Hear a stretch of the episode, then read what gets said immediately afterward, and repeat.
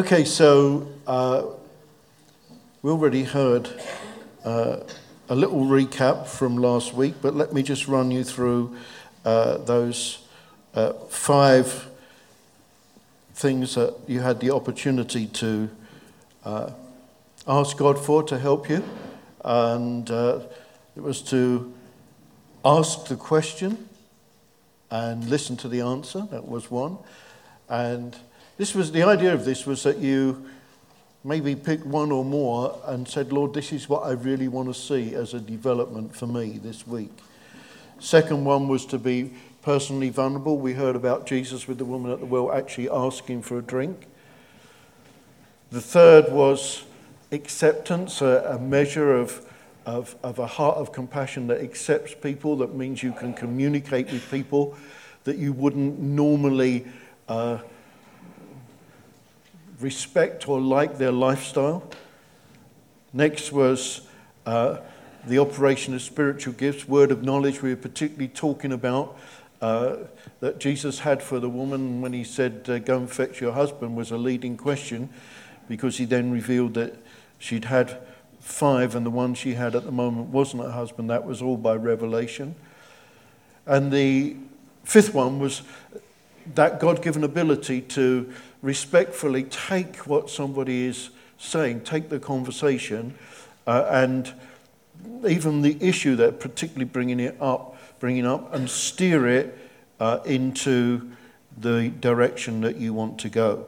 Very, very um, key lessons learning from how Jesus did that. So uh, we ended up last week looking at the fact that this, this comes out of, of normal life. Uh, it's not necessarily a specific action. We're looking for those opportunities. And I think, uh, as we were hearing a short time ago from uh, Sarah, that the, in the normal course of things, God can bring about what He actually uh, wants us to do. And uh, we saw that when Jesus was just walking by the sea was the time that he mentioned that he met the disciples. And it reminded me of a story that Avril tells when she went on one occasion to Sierra Leone and she was on the notorious, or waiting for the notorious ferry, which is a fairly sort of uh, hive of activity, lots of people trying to either sell you things or um, carry your bags and earn some pennies there. She was with Richard Cole.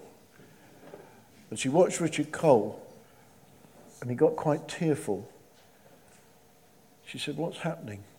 So I'm, I'm looking at all these kids. There's always a lot of kids there. I'm just asking God, as one of these, now for me to approach. Now, the compassion stretched wider, uh, but he was asking, and it wasn't one that he should, he should speak to at that time.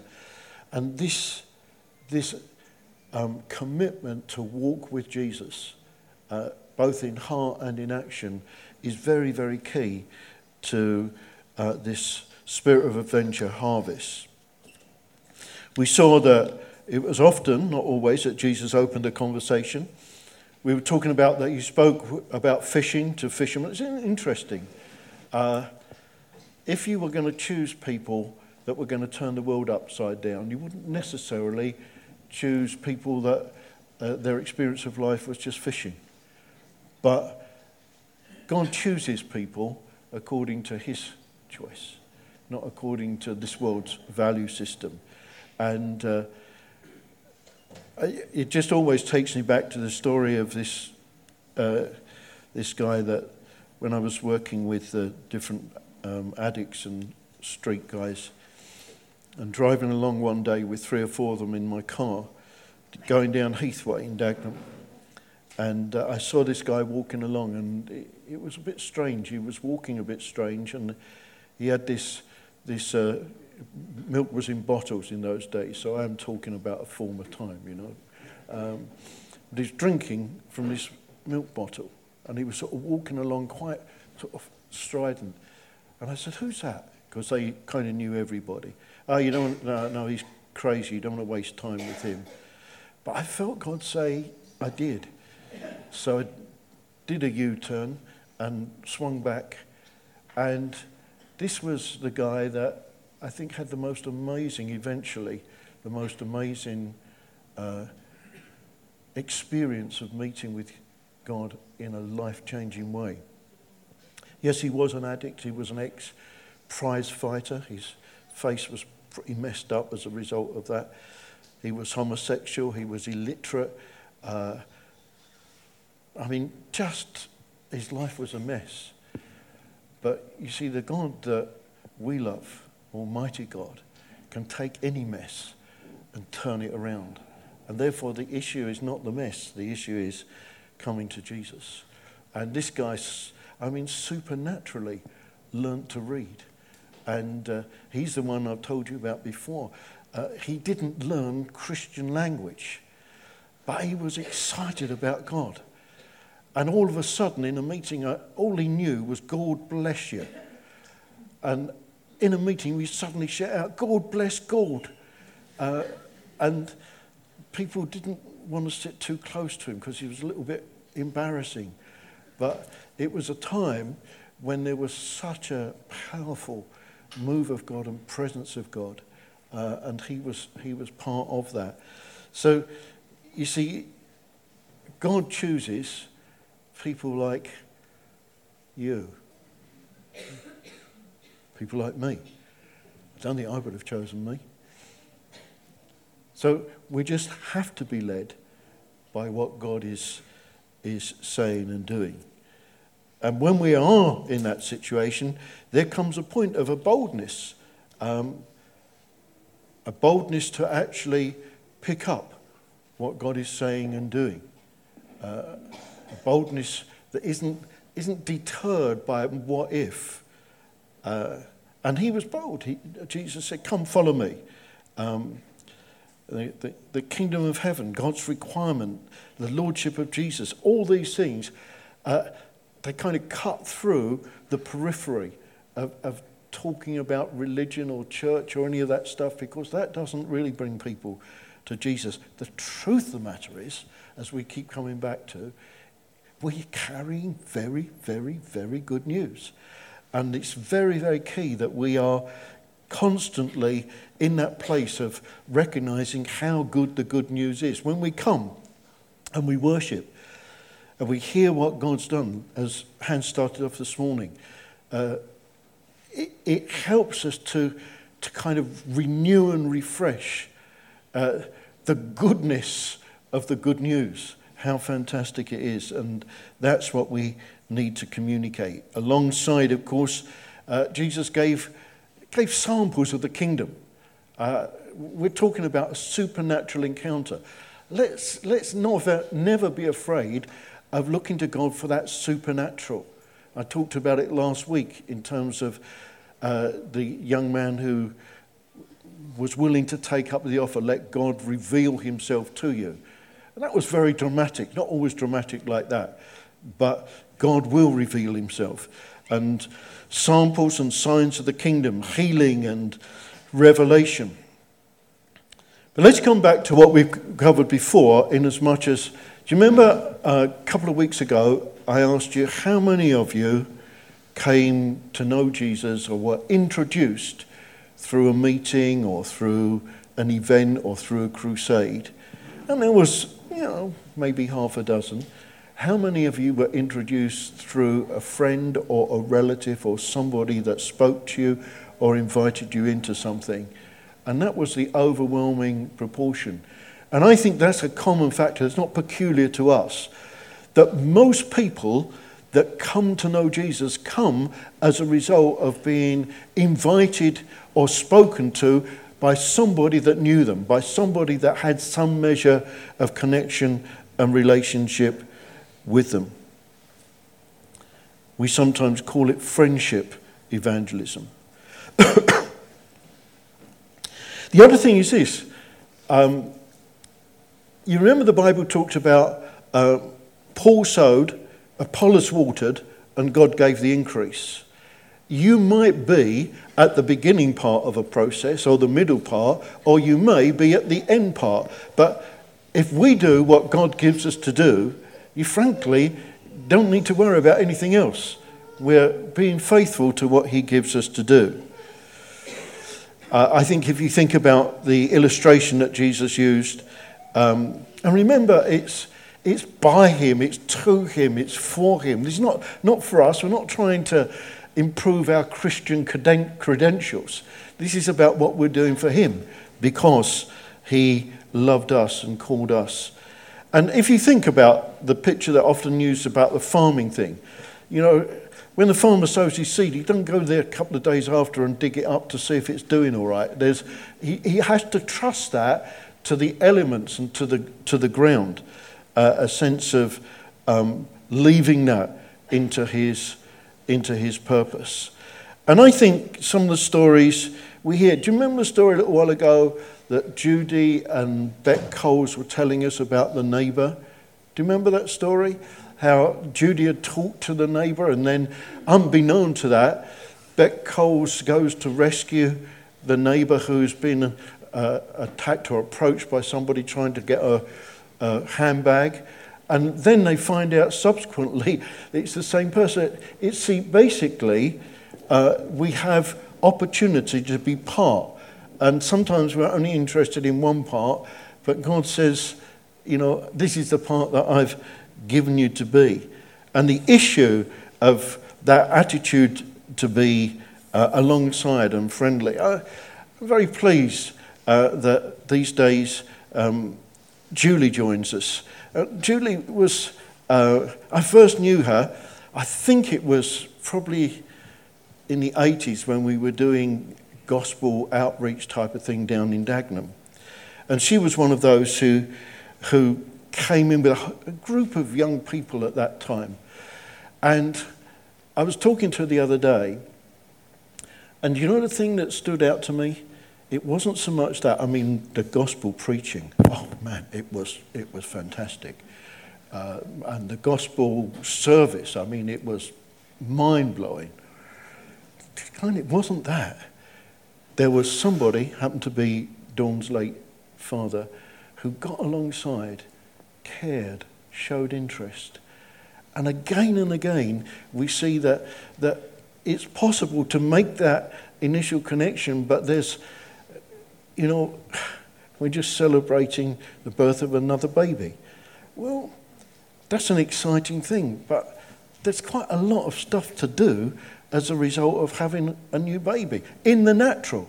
So, in the, in the spiritual, an engagement like that, coming alongside, is critical uh, and really important um, in order to see what God really deserves. They really belong to Him. So we find, we look to find that entry point, God's leading, God's wisdom, and recognize, and this is where I want us to come back to. See, if, if we're, if it's the compassion of Christ, there comes along with that the empowering and the equipping to do what he wants. This is not about here you are, and pushed you out in an open boat without oars. This is willingness to step into his purpose and then see what he will do. And there, there's a story that has always, I don't know, I tried to research it to see how factually based it was. Uh, and I got back a certain way, but I, I couldn't really determine it. And it, it's around the fact that, that love finds a way. And that's what I want us to get hold of. That where there's a compelling compassion, it's amazing what we will do, what anybody will do, because love finds a way. And that's the most important thing. The story is that way back uh, many, many years ago, when it came to harvest time, and I think this was in the Hebrides, um, everybody had to sort of, there was a, a short window of opportunity and everybody had to engage in the harvest. And it was not unknown for a mother to take um, a young baby and in a cot or whatever it was, they had basket then. And um, there was lots of people around helping the harvest, so she could also join in the work. It was all, all hands to the pump, as it were. And on this particular occasion, um, she was working away, and there's suddenly a scream that goes up, and an eagle has come down and snatched this baby and has taken the baby up to its, to its nest.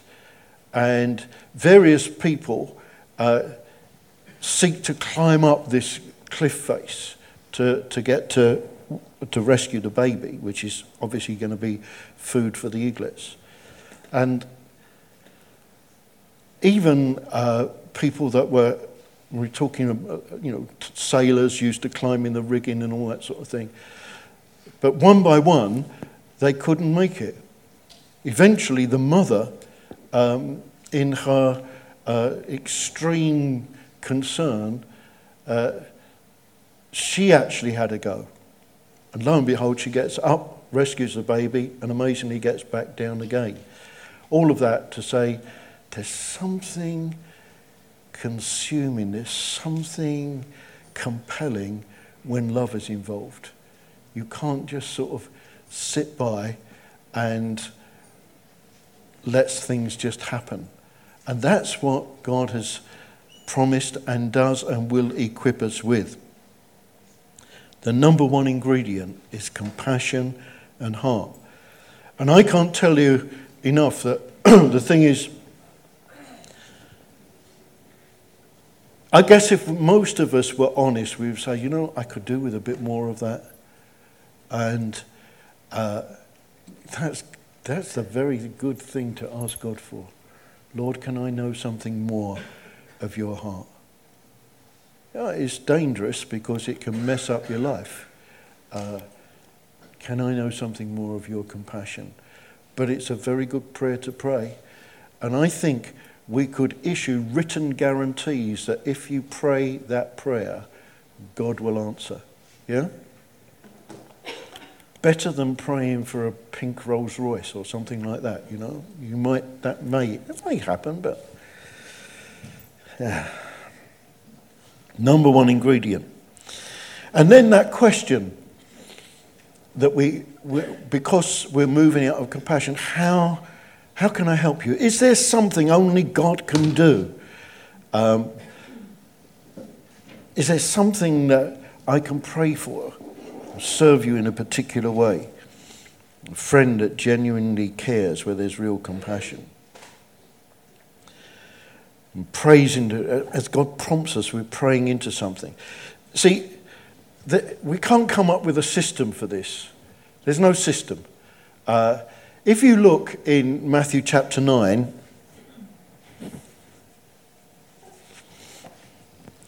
it's looking at Jesus approaching different people. In verse 4, he knows their thoughts. I know what you're thinking. There's revelation going on right there. In verse 22, he talks about take heart. It's like a, a, a word that is helping to bring forth that faith. In verse 23, he does something completely different. He takes control of the environment. There's all this noise and commotion going on, and he decides that in order to actually show what God is like, he needs to take control. That's very, very different to where he started off. In verse 29, this is all in a sequence. In verse 29, he's touching the eyes of blind men and they are receiving their sight. I mean, there's a pretty significant variety. So we can't come up with a, with a system there that th- these are the things. And uh, that's why some of the approaches that we were, many of us were taught in the past, are limited because they don't allow for what God is saying and doing in a particular situation. So let's have a little look at how we overcome some of the the, the problems or objections uh, in sharing the good news of the gospel. Let's keep focused. The very most important main question, aside from everything else, is the fact that Jesus died, was raised from the dead, and because he'd been willing to suffer and been obedient unto death, God made him Lord over all. So the big question, beyond anything else, is if God made Jesus Lord, where does that leave you? Lord over all. Does he have that authority? That's the question that is absolutely paramount. In fact, it's far more important than whether somebody's lifestyle is good, bad, or indifferent. Sometimes people say, well, I'm pretty good. I, you know, I, I, I help my neighbor or I don't kick the dog or whatever. Basically, it's not anything to do with bad or good behavior. That's irrelevant. And of course, this is where our personal testimony, uh, how we met and what it means to know Jesus, is something which you can't speak against somebody's experience. You can try and undermine it, but basically, uh, this is my experience. It's like we were saying last week the man uh, who'd been healed, he said, Look, I don't know about all this stuff. What I do know is once I was blind, now I can see. You know, there's something about personal experience is very, very important, very compelling. Nobody can really argue against that. Then, of course, we've got to recognize that we're doing this for Him, and the challenge, the risk, the rebuff, um, the disappointment, the ridicule, whatever it may be, we can't really afford to take that personally. Can't really afford to be put off by that.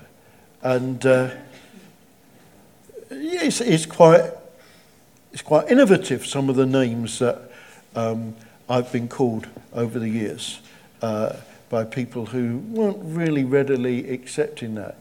And sometimes I kind of think, as a guy said to me, you know, the problem with you is your compass always points in the same direction. I thought, thank you, Jesus. You know? I wanted that to be. And I wanted him to actually see that there was something that was completely solid and steadfast in the goodness and power of God. That was quite polite compared with some of the things which we don't need to go into now. Uh, see, can't afford to, to, to just allow personal feelings because we're about a commissioning from the Most High God. And of course, you remember that how we are is really what communicates. We can use all sorts of words, but how we are is, is key and critical. How we are in terms of if our peace and joy is, is there, operating in our life, then peace and joy is what will be communicated. You know, we communicate, forget how many words, we communicate what we are. You know, we can say, I am totally at peace, but if you are not at peace, you're never ever really going to communicate that. Uh, it's so important that we find that we live in that place of joy and peace. And when people see that, that will speak more than many of the words we can say. And remember, we've always already said that God finds a way where there is no way. I, I as I've told you, um, had Christian parents, um, was brought up under a very sort of legalistic brand of Pentecostalism. Most of it is pretty strong on legalism. Never really had an experience of, of God.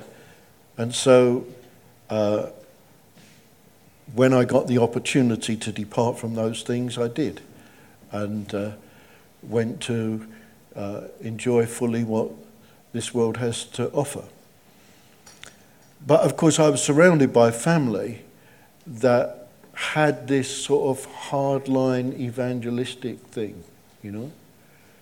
So I built a defense, and the defense was uh, a level of um, reaction or aggression that meant you, you, needed to take your courage in both hands before you even talked to me.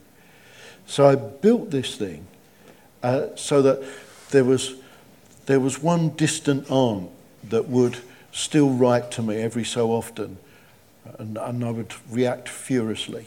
Um, but she was very faithful. what did God do? Because love finds a way. See, my friends and the group I was involved with were very important to me because I'd cut off from everything else. And he found an amazing, marvellous way to cut me off from these friends over, actually, funnily enough, talk about uh, hypocrisy over an issue of integrity. Uh, when we were living a life that was not really commending the Prince of Integrity. See, he cut me off from that, and then he introduced me to things that I'd not seen before. Somebody came from America and they brought the book, The Cross and the Switchblade. Now, many of you have read it, but it wasn't even in this country at that time. And when I read that, I read about the God of miracles. I knew about the God of miracles in the Bible, and I'd heard lots of it about the God of miracles in the 1930s with my mother and grandfather and that talking about um, the George and Stephen Jeffreys and the miraculous crusades then. But I'd never seen it. And all of a sudden, I'm cut off from those very, very key influences. That's where my life was.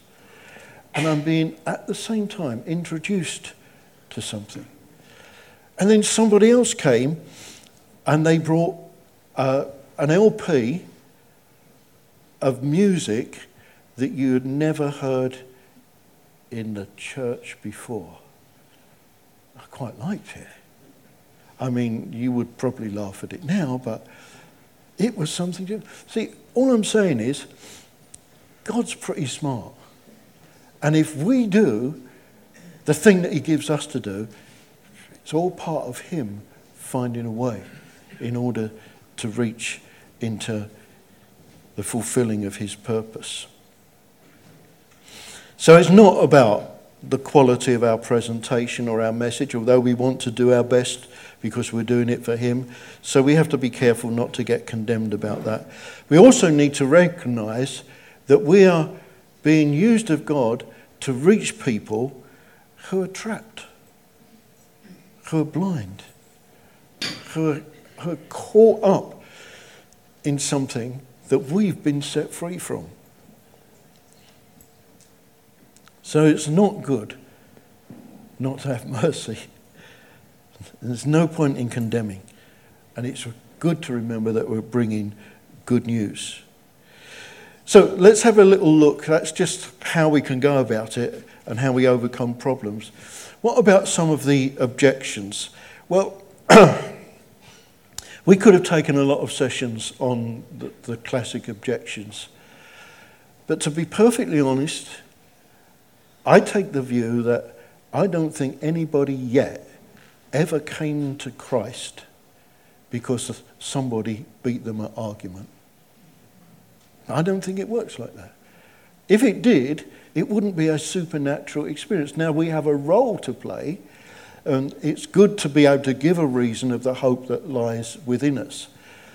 But the fact that we can give smart answers to things, or even helpful answers, doesn't actually do it. So the things that we're talking about, the compassion, the importance, the readiness to listen, to care, to share, the operation of spiritual gifts is far more important. Remember, it's our job to present, to invite. It's not our job to choose. So if I'm talking to somebody about the good news of the gospel, it's my role, my joy, my privilege to present it, to invite somebody. But it's their role to choose. I can't choose for them. They have to choose. They have to choose that they're willing to accept that there was this man, this Jewish man, that died and is 2,000 years ago and is alive today. And the willingness or the readiness to say, I will believe that, opens up the doorway for God's anointing, God's supernatural ability, that born again experience, which allows us not only to believe that, but to accept the ramification of that, that He is to be our Lord. That's the born again experience. That's what God does by the power of His Spirit. So, what about all the suffering? Children abused, disasters. Well, number one, I don't know that God's ever called me to defend Him. I'm not God's counsel for defense. He's, he's quite big, he's able to defend himself. So I don't feel, or to explain him, or to have all the answers, including why did he not intervene? I think he should have. But I do remember, you remember in the book of Job when Job is, is kind of uh, bemoaning his, his position? Goes on for about four chapters. And then God sort of turns around and says, uh, Do you want to swap places? I mean, it's not exactly like that, but that's basically what he say. Do you want to have a go? Do you think you can do a better job? It's a bit of a sobering thought, you know. Do you want to take over the whole shebang? Yeah. So, uh, the, the issue of not trying to defend God um, is very, very important recognizing it's not going to help someone to resolve the real issue as to what will you do with Jesus. And of course, the true basic for that is that because Adam sinned, the plan of God for his world was messed up, and God's resolve was to send Jesus. And it brings us right back to who Jesus is and what he's done. And in fact, in Romans 8, it's very interesting uh, because it goes on to talk about the whole of creation, that creation was basically messed up as well. And so the things that happened because the prince of this world was able to take control. Now,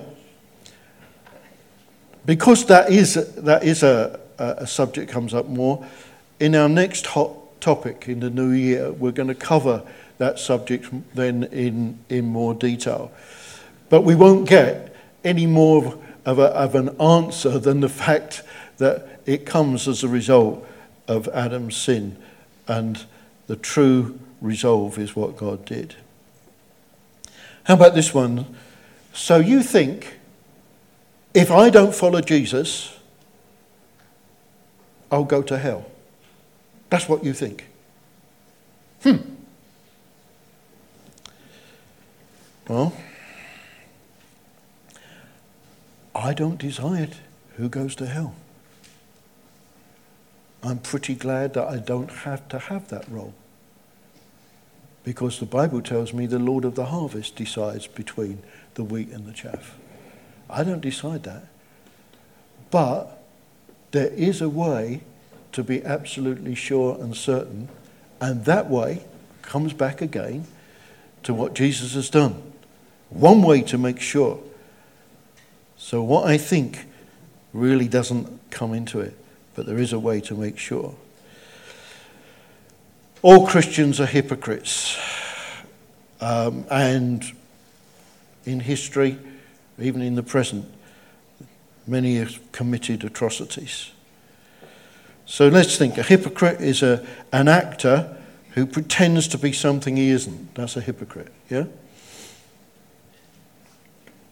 In fact, Jesus, some of his harshest words were for hypocrites, and uh, he has no place for them. But of course, nobody's been asked to follow Christians. We're talking again and coming back to the fact we're saying about submitting to the Lordship of Jesus, about following Jesus, not about following Christians. And Christianity is just a religion, it's a waste of time. Uh, it's not what we're talking about. We're talking about relationship with Jesus, which comes about when we accept to live under his rule. Uh, of course, if Jesus himself was a hypocrite, then we're all we're all lost. There's no hope at all. But of course, he wasn't, and he proved that. well, I don't really need Christianity. It's just a crutch for some people that are weaker uh, emotionally. They, they need that. I don't need it. Actually, a true Christian is very strong because their strength comes from God. Uh, they have amazing strength. It's not about weakness, it's about the strength that they have. And it's probably true to say that everybody needs assistance in some form or some way. Some people turn to drugs or alcohol or sex or money or power or other people or relationships or possessions. Some people use atheism, uh, again, as a crutch for those whose lifestyle would be highly contradictory to God's way. So, why would a loving God send people to hell? Well, we're back to that same question. Jesus made the provision for nobody to have to go to hell. He's not willing that any should perish. Uh, he made the provision. People who refuse that provision make their own choice. So, there are probably other uh, objections as well. I've decided not to really spend that amount of time on it because I think it, it takes us down a bunny trail.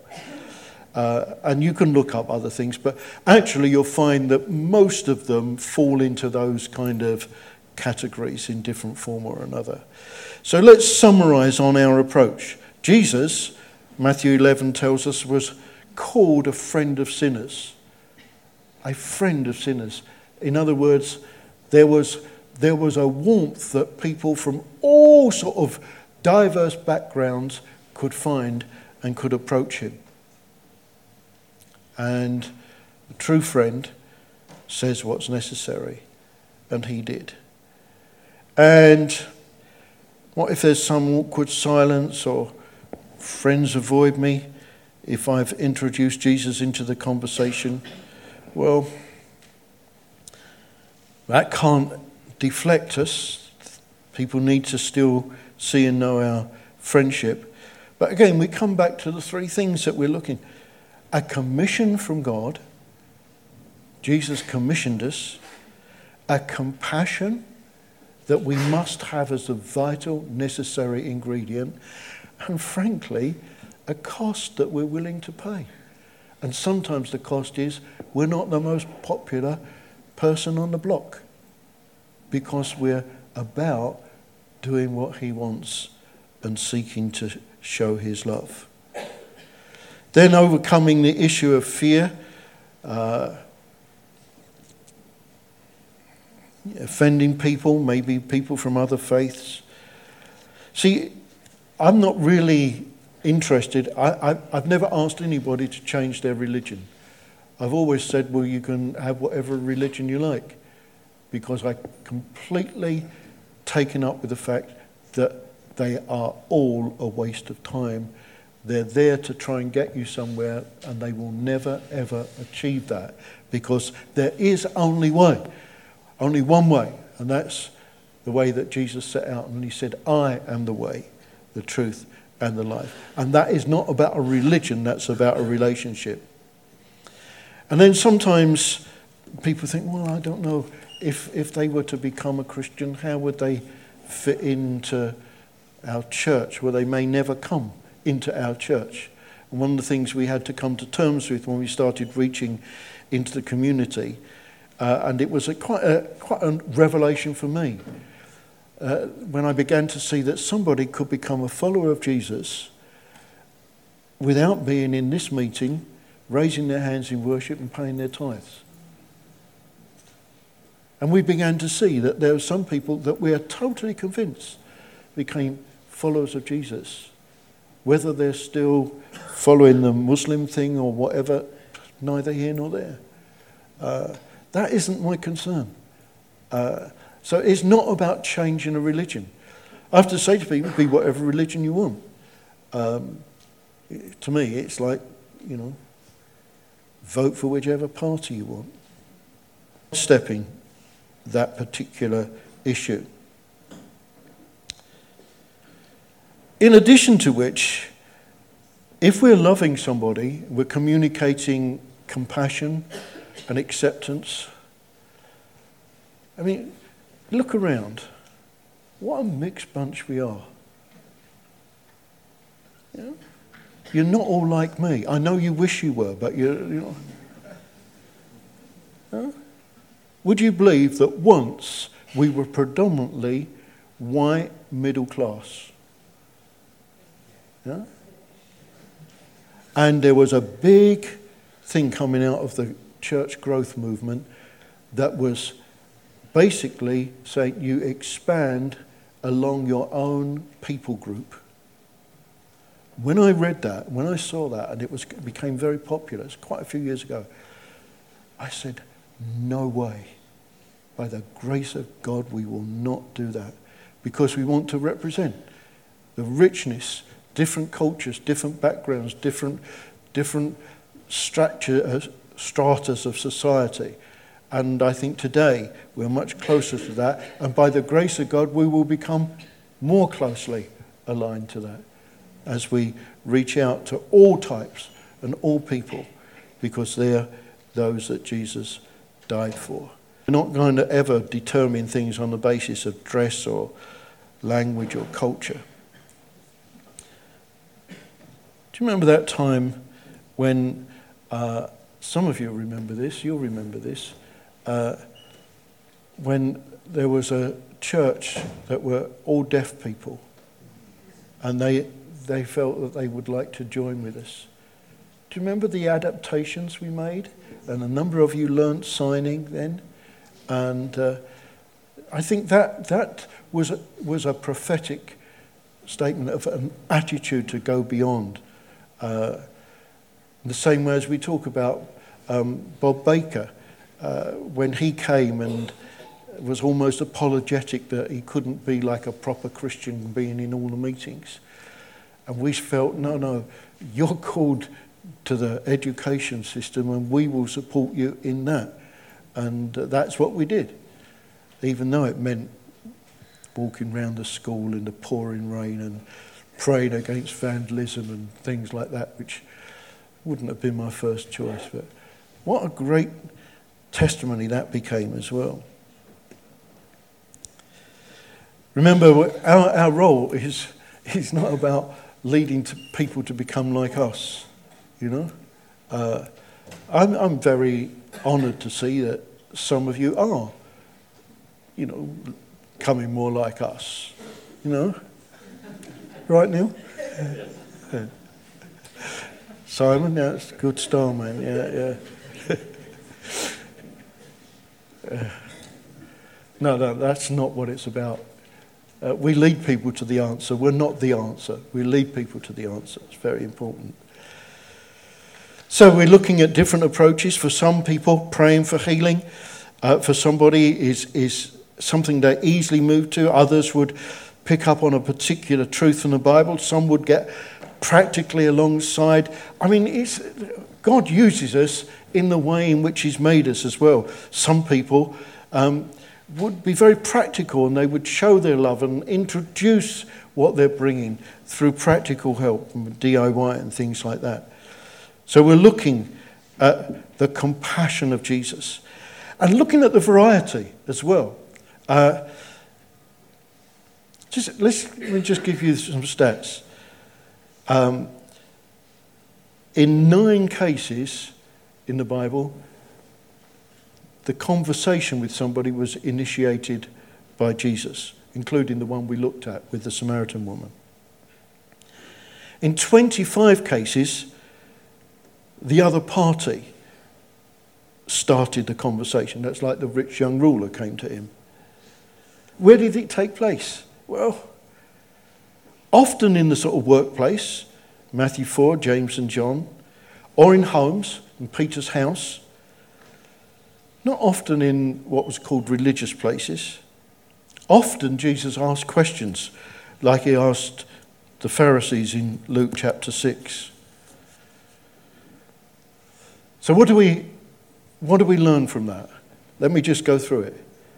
Jesus knew how and when to take initiative. Jesus responded responded to the initiative of others. Somebody came, said something, asked something. He left room in his, in his life for those sort of interruptions, uh, those requests for help. He usually met people on their own turf, out where they were, interested in establishing that common ground with others. I'd like us to um, conclude with this verse from Matthew 9, and then we're going to pray. Matthew 9, I'm reading from verse 32. No, let me just take from verse 35. Jesus went through all the towns and villages, teaching in their synagogues, preaching the good news of the kingdom, and healing every disease and sickness. When he saw the crowds, this is the bit. When he saw the crowds, he had compassion on them because they were harassed and helpless like sheep without a shepherd. Then he said to his disciples, The harvest is plentiful, but the workers are few. Ask the Lord of the harvest, therefore, to send out workers into his harvest field. Clear instruction. And I thought, as since we're looking at this spirit of adventure harvest, this would be the point that I think we should come to. To ask the Lord of the harvest to send out workers into his harvest field. And whenever we do that, I like to add a bit, and could I be included? Could I be included? Yeah? So we pray that. Do you want the Lord of the harvest to send you out into his harvest field? To commission you afresh? To grant you that compassion? Yes? Yeah? Then it's you to join in this prayer. I will lead us in prayer, but you got to join in. Lord, me also. If it helps you to stand up or raise your hand or whatever, I, I don't care. Do whatever you want to do. But what I'm interested in is you decide if you want to be included. Because we ain't going to pray for the sake of praying. We don't need a prayer to finish the teaching. We're basically praying because we ask God to do what His Word tells us. Yes? All right. Lord of the harvest, we're doing what you told us to do. We're asking you, therefore, because you see the fields are white. You see the harvest is ready. You see the harvest is vast. Lord, will you help us? Will you equip us? Will you send us out afresh as workers into your harvest field? Lord, with that commissioning, with that compassion, with that willingness to pay the cost. Lord, we ask in these days that you would grant to us a fresh drive, enthusiasm, a new burden. Lord, that you would send us into your harvest field. Lord, not out of a duty, but out of a love for you. Not out of a need, but out of, Lord, the need that we have to serve you as we have opportunity. Lord, into our different situations, into our different lives, into our different skills and abilities and placings. We ask, Lord, that you would send us as workers into your harvest field, that we might have the joy of being used of you in this most critical and important commission as we seek to be and ask you to make us to be those who are commissioned in a whole new, fresh way to reach into your harvest field in this season that you've announced upon us. Lord, we cry out to you. We ask, Lord, for a compassion that disturbs our status quo. We ask, Lord, for a commissioning that comes with a boldness that we're almost shocked at what we get up to. We ask, Lord, for a willingness that comes from you to enable us to embrace the cost. Lord, the disturbance to our lives, whatever it may be, in order that we might be those sent out into a harvest field, that we might come bringing with us precious sheaves, fruit of the harvest, for the glory of your name. Amen.